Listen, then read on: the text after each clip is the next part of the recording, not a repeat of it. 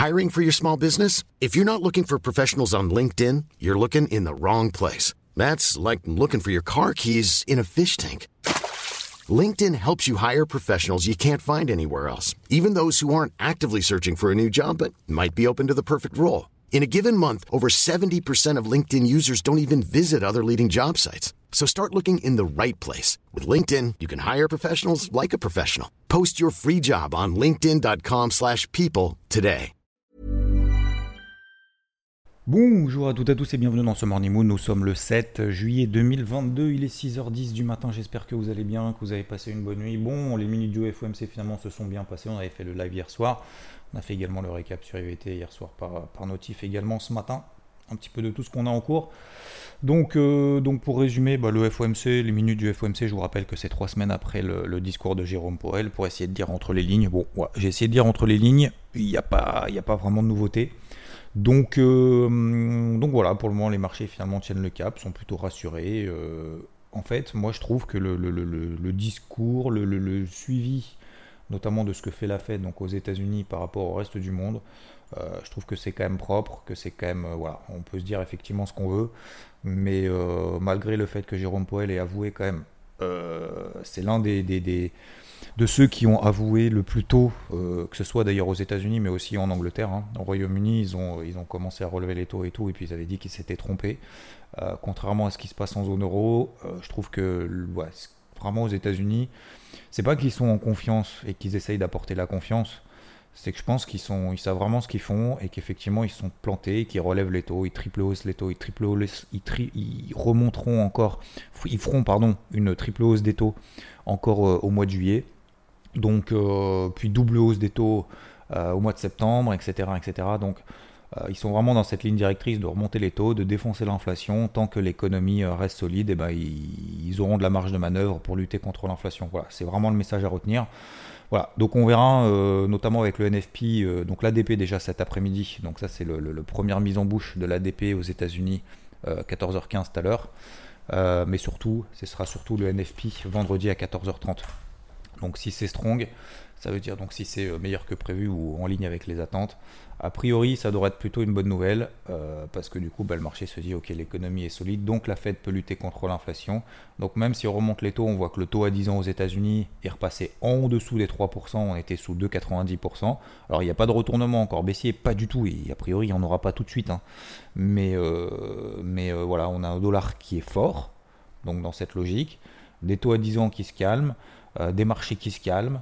Euh, aux États-Unis surtout. Euh, le DAX, c'est pas la même. Le DAX sous-performe, on a un déficit commercial. Euh, donc on a des, des, des, des avec l'euro qui, qui s'effondre, on a des prix à l'importation qui explosent. La dépendance de l'Allemagne avec la Russie, le gaz russe, du coup ça fait exploser ses prix aux importations de gaz et de pétrole. Euh, x2 sur les coûts du, du gaz pour elle, plus 55% sur le pétrole. on a également une dépendance énorme de 100 milliards d'euros de, euh, d'exportation vers la Chine et quand la Chine est arrêtée, bah forcément ça vous défonce aussi. Donc l'Allemagne est quand même pas bien et c'est aussi la raison pour laquelle bah, le DAX est 5% sous sa MM20 daily, le Dow Jones il est euh, en train de la travailler. Voilà. Donc euh, CQFD, on a effectivement bah, des indices américains qui sont forts, des indices européens qui sont faibles. Le DAX, c'est le plus faible, c'est le, bonnet d'âne.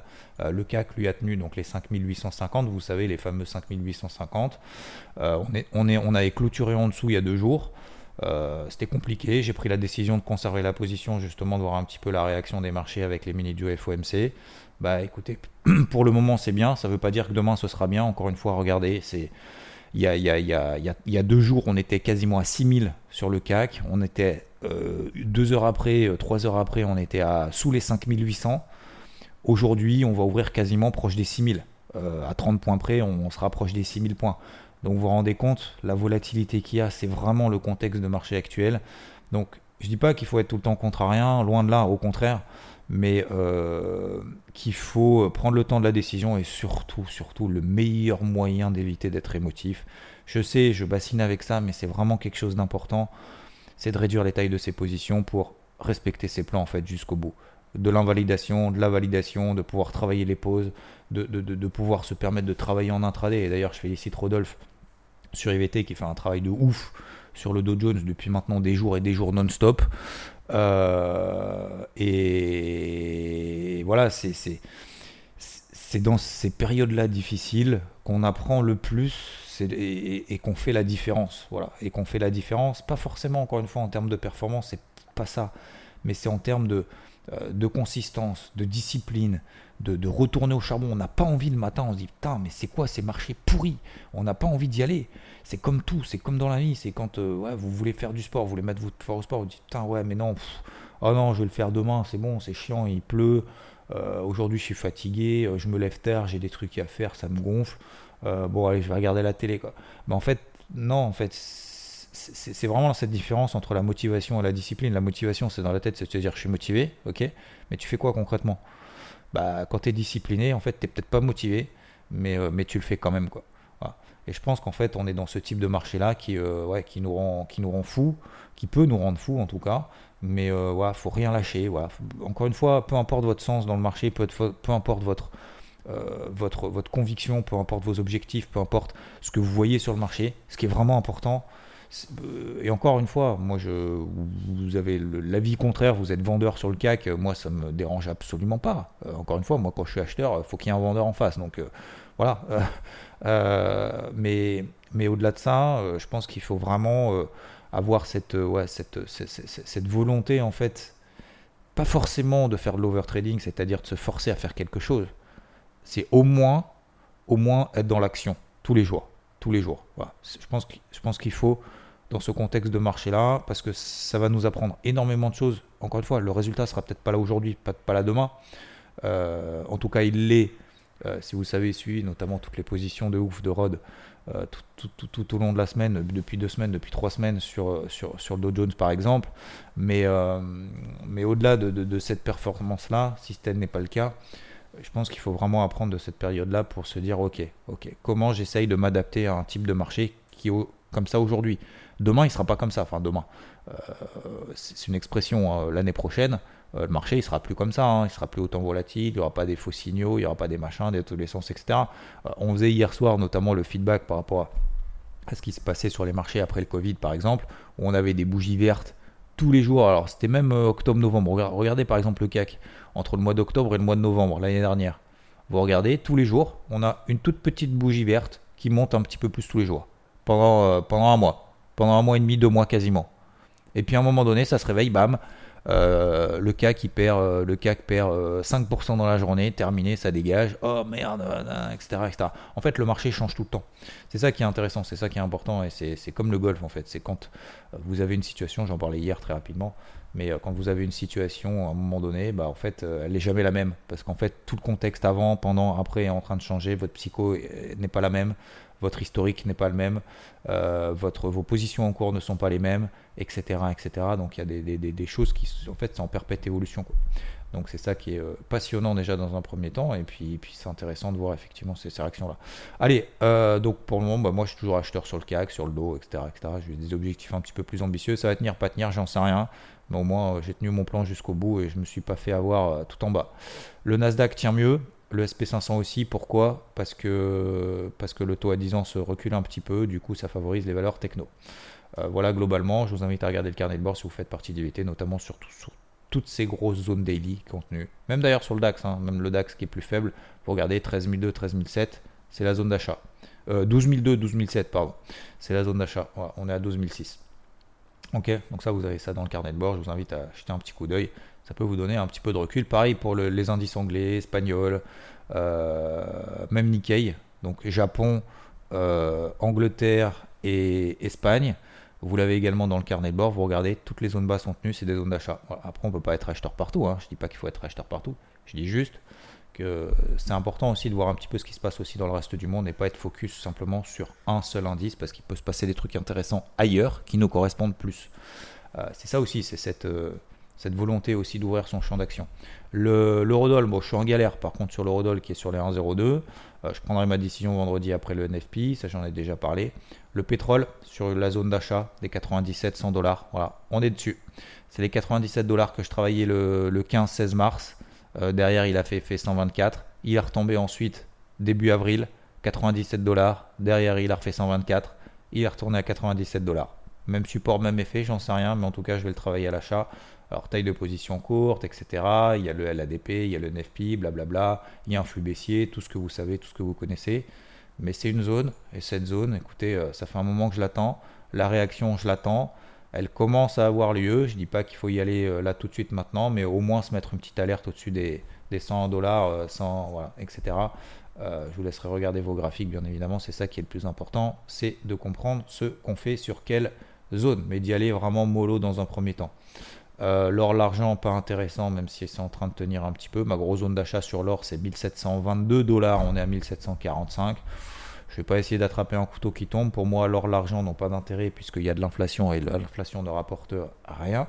Le dollar est fort, donc pour le moment, out là-dessus. C'est double effet ciseau. Ils, font les frais du dollar qui est fort et ils font les frais d'une inflation qui est forte. Euh, les cryptos, bah, ça va un peu mieux ça va un peu mieux, ça tient. Euh, il y a certaines cryptos qui sont positives, d'autres moins. Euh, on est toujours en train de travailler la MM20 Daily, c'est incroyable. Hein. Euh, je disais sur Twitter, comme des moules accrochés à leur rocher sur la MM20 Daily, c'est exactement ça sur Bitcoin Ether. 20 000 dollars 500 à suivre sur le Bitcoin. On avait les 1150 dollars à suivre sur l'Ether, on est passé au-dessus. Maintenant, il faut les tenir les 1150. Il faut pas revenir encore en dessous là dans les prochaines heures et d'ici les deux prochains jours. Si on repasse en dessous des 1150 dollars sur les terres, on est reparti sur un mouvement de conso encore latéral, blablabla, etc. etc. Donc voilà, c'est toujours pareil en fait. C'est la même chose en fait, c'est la même limonade sur les marchés des cryptos que sur les marchés traditionnels.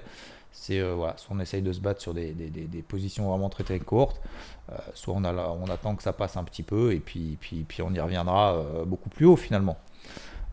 donc, donc voilà, rien n'est acquis, rien n'est perdu. Il va falloir continuer. Il y a l'ADP cet après-midi, le NFP demain. Euh, bah voilà, on a fait un morning mood euh, solide ce matin quand même, 11 minutes, on a fait le tour.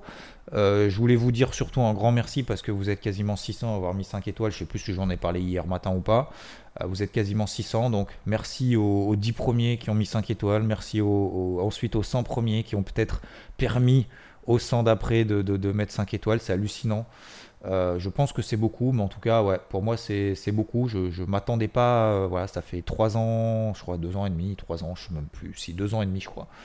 Euh, je crois que j'avais commencé début 2020, il me semble. ouais, début 2020. Putain, le temps passe incroyablement vite, c'est incroyable. J'ai commencé les morning mood le matin, je me suis dit sur podcast, je suis dit, je sais pas ce que c'est ce truc. Euh, bon voilà, je vais parler pendant 20-15 minutes euh, et puis je vais voir un petit peu ce que ça donne, essayer de partager un peu mon, ma vision des choses sur le marché, vous, vous, vous, donner quelques éléments. Euh, et, puis, et puis on va voir ce que ça donne. Et puis bah, j'ai l'impression que ça plaît, donc c'est cool. C'est cool, bah, tant mieux encore une fois. Après, le but que ça plaise, le but c'est pas que ça plaise à tout le monde. Euh, le but c'est de partager et de faire en fait ce qu'on a envie de faire avec euh, les personnes qui nous entourent, qui vous tirent vers le haut. Et je pense que c'est vraiment ça la clé. Et, puis voilà, bah, on va continuer du coup. je crois. Je crois qu'on va continuer. Je vous souhaite une bonne route. C'était assez court ce matin, mais voilà, j'ai énormément une journée ultra méga chargée. Euh, aujourd'hui. Ce sera moins le cas demain, mais aujourd'hui, ouais. Donc, euh, donc voilà, on va continuer euh, dans ce sens-là. On va suivre l'ADP à 14h15. Et puis, bah, je crois que c'est tout ce que j'ai à vous dire. Donc, je vais pas vous embêter plus. Bonne route, bon footing, bon réveil, bon café. Je sais pas si vous prenez ça au petit-déj. Bon travail. et puis, puis on, y va, on y va progressivement. Voilà. Il y a des jours où on a beaucoup plus de choses à dire, beaucoup plus de choses à. Voilà. il y a des jours où il faut se concentrer un petit peu ailleurs, sur d'autres éléments. Et puis voilà, c'est comme ça, hein. c'est la vie. Je vous souhaite une très belle journée. Je vous dis à plus. Encore merci à vous. Ciao, ciao. Hi, this is Craig Robinson from Ways to Win, and support for this podcast comes from Invesco QQQ, the official ETF of the NCAA. The future isn't scary. Not realizing its potential, however, could be. Just like on the recruiting trail, I've seen potential come in many forms as a coach. Learn more at Invesco.com slash QQQ. Let's rethink possibility. Investco Distributors, Inc.